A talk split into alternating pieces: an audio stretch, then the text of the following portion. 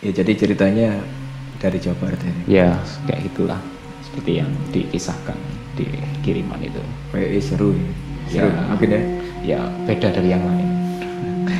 Oke, sobat pemburu kisah, assalamualaikum warahmatullahi wabarakatuh. Kita jumpa lagi di Mystery Zone. Hari ini ada kiriman cerita dari email dari Mas Dedi. Mas Dedi apa Kang Dedi ini Kang? Ya akang aja deh. Iya karena ini ceritanya dari Jawa Barat ya, salah satu daerah di Jawa Barat. Eh, Kang Dedi ini menceritakan tentang salah satu rekannya atau bekas supir di kantornya ya Kang Siri. Ya Eh, namanya siapa Kang Siri? namanya Pak Karman ya. Pak Karman. Eh, Pak Karman ini mengalami sesuatu peristiwa yang mungkin agak di luar Misterius, nalar ya. Misterius sekali. ya. Oke Kang Surya silahkan dilanjut aja ceritanya. Oke ini saya sambil apa ya baca sedikit-sedikit Pak Cek ya. Iya. Nah ini kisah dikisahkan oleh Kang Dedi ini tentang Pak Karman ya. Nah ini kejadiannya ya kira-kira belasan tahun lalu lah. Eh, pada waktu itu Pak Karman ini mungkin apa ya aktivitas hariannya itu dia itu punya kayak mobil pick pickup. Jadi mobil pickup itu untuk aktivitas mungkin kayak apa angkut-angkut barang kalau ada orang mau pindahan atau mungkin ada orang-orang bawa ke pasar jualan dan lain sebagainya jadi dia itu mangkal di suatu tempat kayak pangkalan sewa pickup jadi mobil pickup waktu itu banyak beberapa temannya juga mangkal di sana semua. Jadi kalau ada orang mau kirim barang biasanya ngontak dia. Kalau enggak gitu ya istilahnya sudah janjian dulu besok mau nganter barang besok mau ngambil barang atau mungkin ya kadang-kadang kalau enggak nganter barang-barang ke pasar dan lain sebagainya ya kalau lagi rame proyek juga nganter material. Jadi kalau ada toko bangunan gitu yang istilahnya overload gitu antriannya banyak terus orang yang punya gawe pengen ngambil sendiri ya mungkin pakai pickupnya dia dan kawan-kawannya. Nah Pak Karman itu pernah orderannya ini cukup banyak ya sama teman-temannya juga overload semua mungkin ya karena waktu itu banyak aktivitas ya. Sampai akhirnya pada suatu ketika eh, Pak Karman ini kayak mengeluh gitu jadi keluhannya itu yang diceritakan ke Kang Dedi itu dalam waktu sebulan itu sudah banyak mengalami masalah, banyak mengalami kendala. Jadi katanya minggu pertama itu ya, minggu pertama itu dia bawa pickupnya itu ya sebenarnya orangnya kan santai. Jadi gaya ngemudinya juga nggak buru-buru, orangnya juga hati-hati itu entah kenapa mobil pickupnya yang ya sebenarnya kondisinya nggak nggak jelek-jelek amat lah. Secara mesin dan lain sebagainya itu kondisinya masih baik lah layak lah untuk jalan. Jadi ada layak jalan itu entah bagaimana dia juga nggak mengantuk nggak ada apa-apa. Kok tiba-tiba itu mobilnya itu hilang kendali.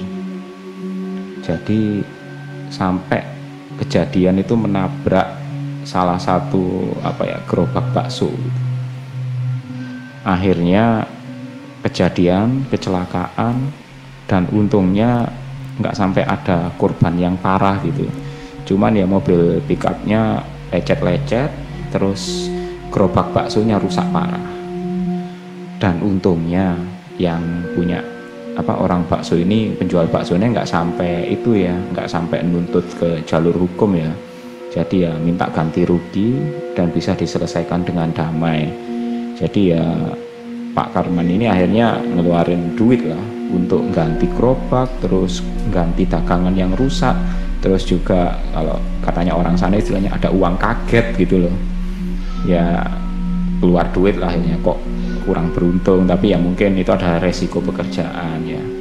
Jadi ya selesai urusan dengan kejadian itu Pak Karman pun ya agak lega lah. Yang penting nggak ada tuntutan hukum. Karena ya beresiko juga kalau sampai ada tuntutan hukum nggak bisa kerja nantinya urusannya panjang gitu pikirnya. Nah kemudian yang konyol lagi itu harapannya sih sudah nggak ada masalah apa-apa. Tapi di minggu kedua ini Pak Karman ini malah entah sengaja atau kalau perasaannya sih dia itu nggak nggak sengaja ya.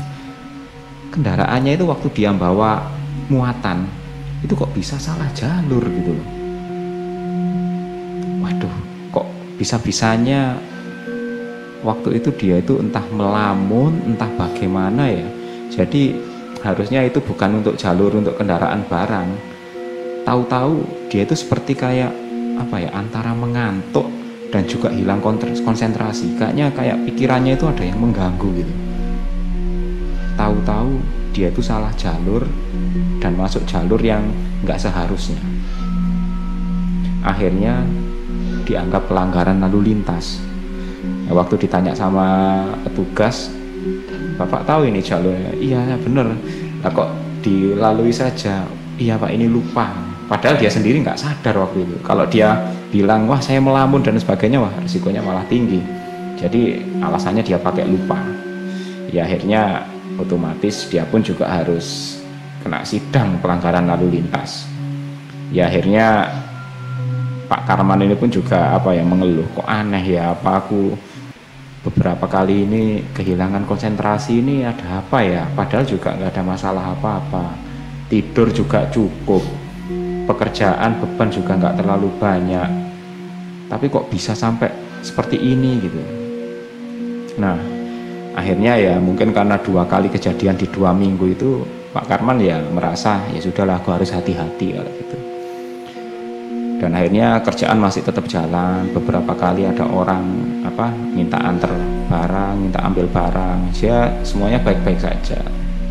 Dan anehnya satu minggu kemudian itu ya mungkin harinya nggak nggak mesti sama tapi biasanya selang satu minggu itu ada kejadian yang membuat Pak Karman ini benar-benar kayak nelangsa gitu.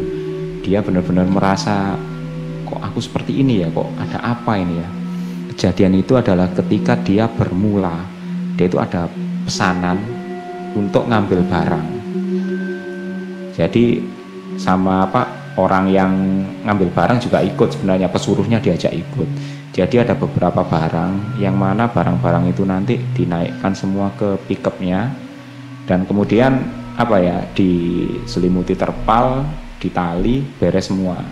Jadi barang-barang ini mau dibawa ke tempat lain itu menggunakan pickupnya. Ya silahnya hari itu Pak Karmane sudah apa ya sudah benar-benar hati-hati lah. Dia mengemudi dengan pelan konsentrasi penuh terus apa ya juga berdoa. Tapi ya mungkin karena diajak ngobrol terus ya enjoy akhirnya dengan apa pesuruhnya yang disuruh beli barang ini. Jadi ngobrol-ngobrol tiap ada rute rambu-rambu lalu lintas dia juga berhati-hati terus apa ketika nanti lewat jalan rame dia juga hati-hati dan entah kenapa di tengah perjalanan belum tinggal sedikit mau nyampe ke tempat tujuan Katanya barangnya Pak Dekarman ini yang ada di belakang itu tiba-tiba terjatuh, melorot sendiri dan terjatuh dari samping bak pickupnya. Jatuhlah barang itu. Nah ini Kang Deddy nggak jelaskan barangnya apa katanya. Jatuh dan infonya kondisinya rusak. Bingunglah Pak Karman. Jadi dia apa ya sudah merasa yakin bahwa perjalanan akan baik-baik saja tapi entah kenapa dia tidak memastikan bahwa orang yang mengikat barang tadi dan nyelimuti pakai terpal itu kok dia tadi nggak memastikan bahwa ikatannya sudah benar-benar kenceng gitu loh kok tiba-tiba di tengah jalan barangnya jatuh. Akhirnya ya apa ya karena dianggap kurang hati-hati ya Pak Dekarman Pak Karman ini pun juga harus apa ya dalam tanda kutip mungkin ada ongkos ganti rugi ya. Sudah mengganti barang yang rusak terus juga di sana menimbulkan kemacetan di jalan dan lain sebagainya. Akhirnya ya walaupun hari itu dapat uang nih beberapa kali dapat uang tapi ya mengganti kerusakan itu otomatis ya penghasilannya berkurang lah Pak Karman ini. Ya akhirnya Pak Karman benar-benar merasa aduh apa mungkin aku gak narik dulu ya? Aku mungkin harus istirahat dulu. Kok sepertinya seperti ini? Hampir tiap minggu ada saja masalah hampir tiap minggu ada saja musibah gitu. Ya mungkin aku disuruh istirahat dulu atau mungkin apa ya menghindari dulu lah dari jalan raya. Mungkin kalau orang-orang mungkin orang-orang dulu kan percaya mungkin wah ini minggunya minggu kurang enak atau mungkin dari kalau orang Jawa Timur ini weton kelahiranku ini mungkin nggak nggak tepat di minggu ini ya bisa jadi gitu. Akhirnya Pak Karman pun uh, dia banyak-banyak di rumah lah beberapa hari. Dia ingin berharap ya mungkin minggu depan ini aku nggak narik dulu lah sampai akhirnya tiba-tiba ketika dia banyak di rumah ada tetangga datang. Pak anu dong nggak narik ya? Enggak itu soalnya di apa di tempat orang pickup semua kok pada sepi banyak orderan semua. Lah ini kayaknya ada orang butuh ngambil barang juga. Sekalian dong narik hari ini. Waduh gimana ya? Aku sudah sudah nggak enak badan ini pakai alasan gitu Pak Karman namun karena katanya teman-temannya sudah pada keliling semua, sudah pada keluar semua, hari itu sudah pada apa ya, sudah pada laku semua lah mobilnya. Akhirnya ya dia mau nggak mau, ya sudah deh, nanti aku tak ke pangkalan gitu. Oh iya, akhirnya temannya pergi tangganya itu. Berangkatlah dia ke pangkalan. Ya hari itu dia akhirnya benar-benar berdoa, berdoa dulu sebelum berangkat, terus juga apa ya sama istri anak-anaknya juga istilahnya ngobrol-ngobrol aku anu narik dulu lah. Oh iya hati-hati di jalan ya. Berangkatlah Pak Karman ya harapannya ini ya ini sudah tiga minggu terakhir ini sudah apes tiga kali ya. Moga-moga ini minggu keempat dalam satu bulan ini nggak ada masalah kan? sambil berdoa terus dia jalan konsentrasi penuh.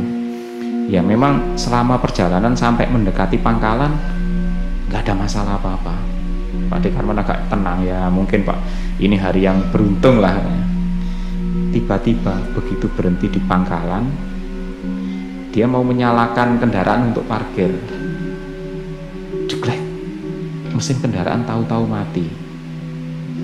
Bingung lah Pak Karman aduh ini kenapa lagi? Dilihat bensin masih ada dicek semua apa eh, pengapian mesin kondisi mesin semuanya masih bagus coba dipanasi lagi. Masih kondisinya nggak bisa nyala. Ada apa ini ya? Nah, akhirnya ada Jono temannya yang baru saja pulang nganter barang gitu.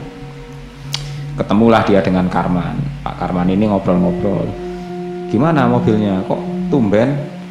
Nggak narik beberapa hari kok. Hari ini malah mobilmu mogok. Ya itu akhirnya Pak Karman itu bercerita ya tiga minggu terakhir ini kok kayaknya kurang enak gitu. Hari minggu pertama itu kena masalah ini minggu kedua kena masalah lalu lintas setelah kecelakaan lalu lintas minggu ketiga barang bawaan jatuh. Eh ini minggu keempat baru ada niatan narik malah mogok.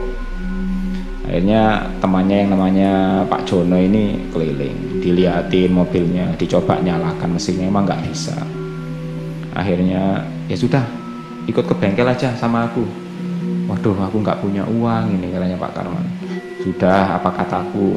Nanti kalau kurang uangnya aku yang bayarin.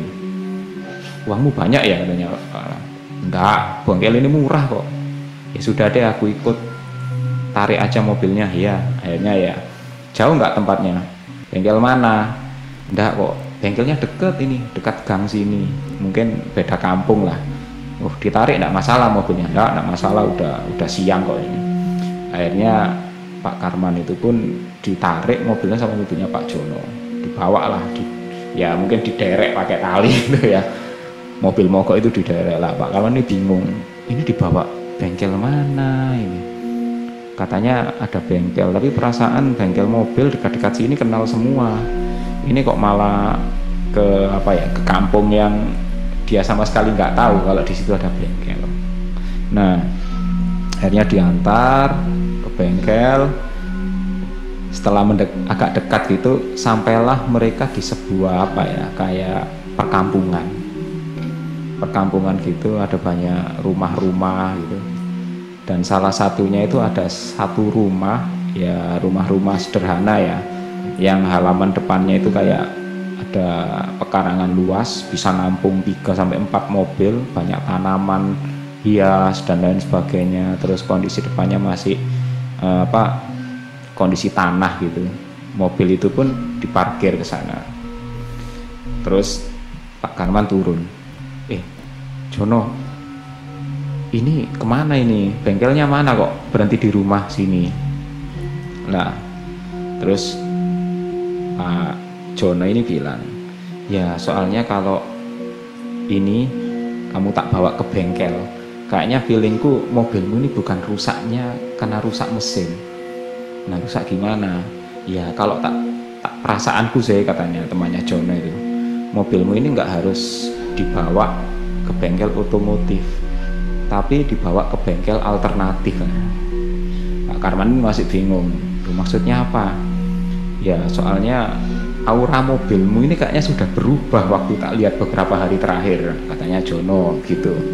Jadi ya macetnya itu bukan bukan macet karena mesin tapi macet karena non teknis katanya. Waduh aku nggak paham. Lah ini ini kita berhenti di mana ini? Ini rumahnya siapa? Ya ini rumahnya Pak Sanusi gitu. Dia ini orangnya tadi sudah kapan hari sudah tak tajak ngobrol sih tapi orangnya nggak mau katanya kalau harus nyamperin kita ke rumahmu. Orangnya minta mobilmu yang dibawa ke sini memang. Loh orangnya sudah tahu. Ya kayaknya sudah tahu gitu. Lah siapa sih Pak Sanusi ini? Katanya Pak Karman tanya. Ya ini istilahnya dia ini bengkel orang bengkel tapi ngurusi masalah alternatif. Ya istilahnya mungkin bengkel masalah goib gitu Nah, akhirnya berhentilah mereka turun dari mobil itu rumahnya itu sederhana terus kondisinya masih asri gitu ya. Dan memang benar nggak ada peralatan bengkel sama sekali. Jadi ya seperti yang disampaikan Pak Jono tadi ya emang itu bengkel alternatif bukan bengkel otomotif ya. turunlah mereka berdua. Nah Pak Jono ini masuk ke teras rumah permisi ketemu Pak Sanusi katanya nggak lama kemudian orangnya itu keluar. Orangnya ya sudah apa ya sudah tua lah setengah abad lebih lah. Terus sudah apa kumisnya panjang ada jenggotnya terus pakaiannya itu katanya kayak mirip-mirip jawara gitu. Ya akhirnya sambil merokok gitu Pak Sanusi ini ngajak aku oh ya mari-mari duduk dulu. Setelah duduk si Pak Karman ini bercerita ada masalah seperti ini ini ini Nah setelah itu oh ya sebentar ya Pak Sanusi ini berdiri kemudian jalan. Dia itu jalan kelilingi mobilnya Pak Karman. Jadi kayak ya mungkin kayak orang kalau orang mesin kan mungkin diliatin semua ya. kalau Pak Sanusi kata cuma dikelilingi aja diliatin dikelilingi. Habis itu dia pergi ke belakang kayak nimba air gitu di sumurnya nimba air terus ya dikasih sabun ya biasa gitu. Kayak orang bikinkan apa e, ditaruh di timba terus ibaratnya kayak mau nyuci mobil gitu. Nggak dikasih apa cuma dikasih sabun terus dikasih sampo gitu aja. Dia terus jalan kemudian cuman diguyur. Mobil itu diguyur mulai dari depan atas samping sampai bak belakangnya juga diguyur. Nah, selesai itu semua nunggu kering sebentar duduk-duduk sudah dibuatkan kopi katanya Pak Sanusi itu. Duduk mereka ngobrol-ngobrol. Ya ibaratnya cuman basa-basi lah cerita banyak. Nggak lama kemudian sambil rokoknya habis Pak Sanusi coba dinyalakan mesinnya gitu. Dinyalakan. Brum, ternyata nyala mobil loh ya nggak hanya Pak Karman yang kaget Pak Jono juga kaget waduh. Berarti sudah sudah ada masalah apa ini kok sampai sudah bisa nyala ini pak akhirnya Pak Sanusi itu ngobrol. Ya sebenarnya gini uh, istilahnya mobil itu kayaknya ada orang yang sengaja buang sangkal atau apa ya bikin kayak mungkin kalau orang itu ngirim santet lah tapi kalau itu kayaknya buang sesuatu hal yang buruk tapi yang dikenai mobilnya bukan ke orangnya. Ya dia cuman nggak nggak nggak cerita banyak sih orang itu siapa terus kapan dikasihnya masalahnya apa gitu nggak banyak. Ya Pak Sanusi cuma cerita. Ya mungkin ada kita mungkin Pak Karman, Pak Jono itu mungkin ya kerja keras gitu. Ya mungkin ada saja orang yang nggak suka atau apa. Akhirnya yaitu tadi dikerjai. Akhirnya sarannya Pak Sanusi ya ya tetap apa usaha tetap jalan servis mobil ya tetap jalan. Cuman ya berdoa jangan lupa. Terus dengan teman-teman sekeliling dengan orang-orang sekeliling yang ada di pangkalan baik itu orang jualan atau orang ya apa ya jaga sikap jangan sampai menyakiti hati orang lain. Ya wes sewajarnya saja katanya Pak Sanusi oh iya iya Pak. Akhirnya sama Pak Karman mau dikasih uang gitu Pak Sanusinya menolak udah nggak usah. Biayanya gini aja. Mau ngasih berapa sih? Saya nggak perlu itu. Kalau memang uh, Pak Karmannya mau ngasih ya sudah. Uangnya dibungkus saja. Atau mungkin kalau berupa barang itu dibungkus saja. Nanti kalau Pak Karman itu pulang sebelum nyampe rumah di ujung gangnya rumah kan ada panti asuhan katanya gitu. Ya udah titipkan ke situ aja. Pak Karman kaget. Duh, Pak Sanusi pernah ke rumah saya. Ya enggak saya diberitahu Pak Jono ya. Pak Jono ini padahal bilang lu aku lo nggak pernah beritahu. Jadi ya secara nggak langsung Pak Sanusi ternyata tahu di depannya gang rumahnya Pak Karman katanya panti asuhan. Dan bahasanya cuman ya Pak Karman kan seling lewat situ berangkat kerja pulang kerja lewat situ tapi kan nggak pernah mampir. Kan jadi ya itu tadi harapannya kalau memang mau ngasih ke dia dibungkus saja titipkan ke panti asuhan sana. Jadi itu ceritanya Kang Dedi itu tentang kenalannya drivernya Pak Karman itu Jack. Menarik Kang, menarik sekali. E, terutama buat kita supaya jaga-jaga ya. Artinya apa pun itu bisa terjadi hmm. kepada kita. Iya. Karena mungkin e, satu kejahatan ya. Artinya itu kan kalau kita bisa bilang itu adalah kejahatan ya. Iya, kejahatan, kejahatan itu kan juga bukan murni ketika ada niat juga tapi juga ada kesempatan kan gitu kata-katanya ya, terus juga kejahatan yang timbul karena apa ya karena sakit iri hati, hati sakit hati itu hati. itu kadang-kadang nggak sengaja Pak. bukan bukan kejahatan yang muncul karena perlakuan sengaja dari hmm. orangnya tapi perlakuan nggak sengaja akhirnya timbul niat jahat betul ya. dan mungkin kalau kita melihat orang lain sukses itu paling nggak kita juga harus ikut bahagia lah. Yeah. jangan sampai kalau ada orang yang sukses kita jadi iri itu nggak boleh ya. Yeah, betul juga. Dan mungkin mungkin kan orang-orang itu sukses karena kerja kerasnya. Kerja kerasnya. Kalau kita ingin sukses ya harus kerja keras seperti orang yang tadi. Yeah. dan juga dari Pak Sanusi tadi supaya kita tetap berdoa. Terus jangan lupa ingat apa ya ada amal atau sodako yang harus ya. dijalankan. Malah bisa tahu di depan gang rumahnya ada panti asuhan. Oke sobat kalau punya cerita yang menarik bisa kirim ke kami uh, linknya ada di deskripsi dan jangan lupa untuk like, subscribe serta tinggalkan komentar di bawah. Oke terima kasih sudah menyimak dan tetap ikuti kisah-kisah kami selanjutnya. Assalamualaikum warahmatullahi wabarakatuh. Bye bye.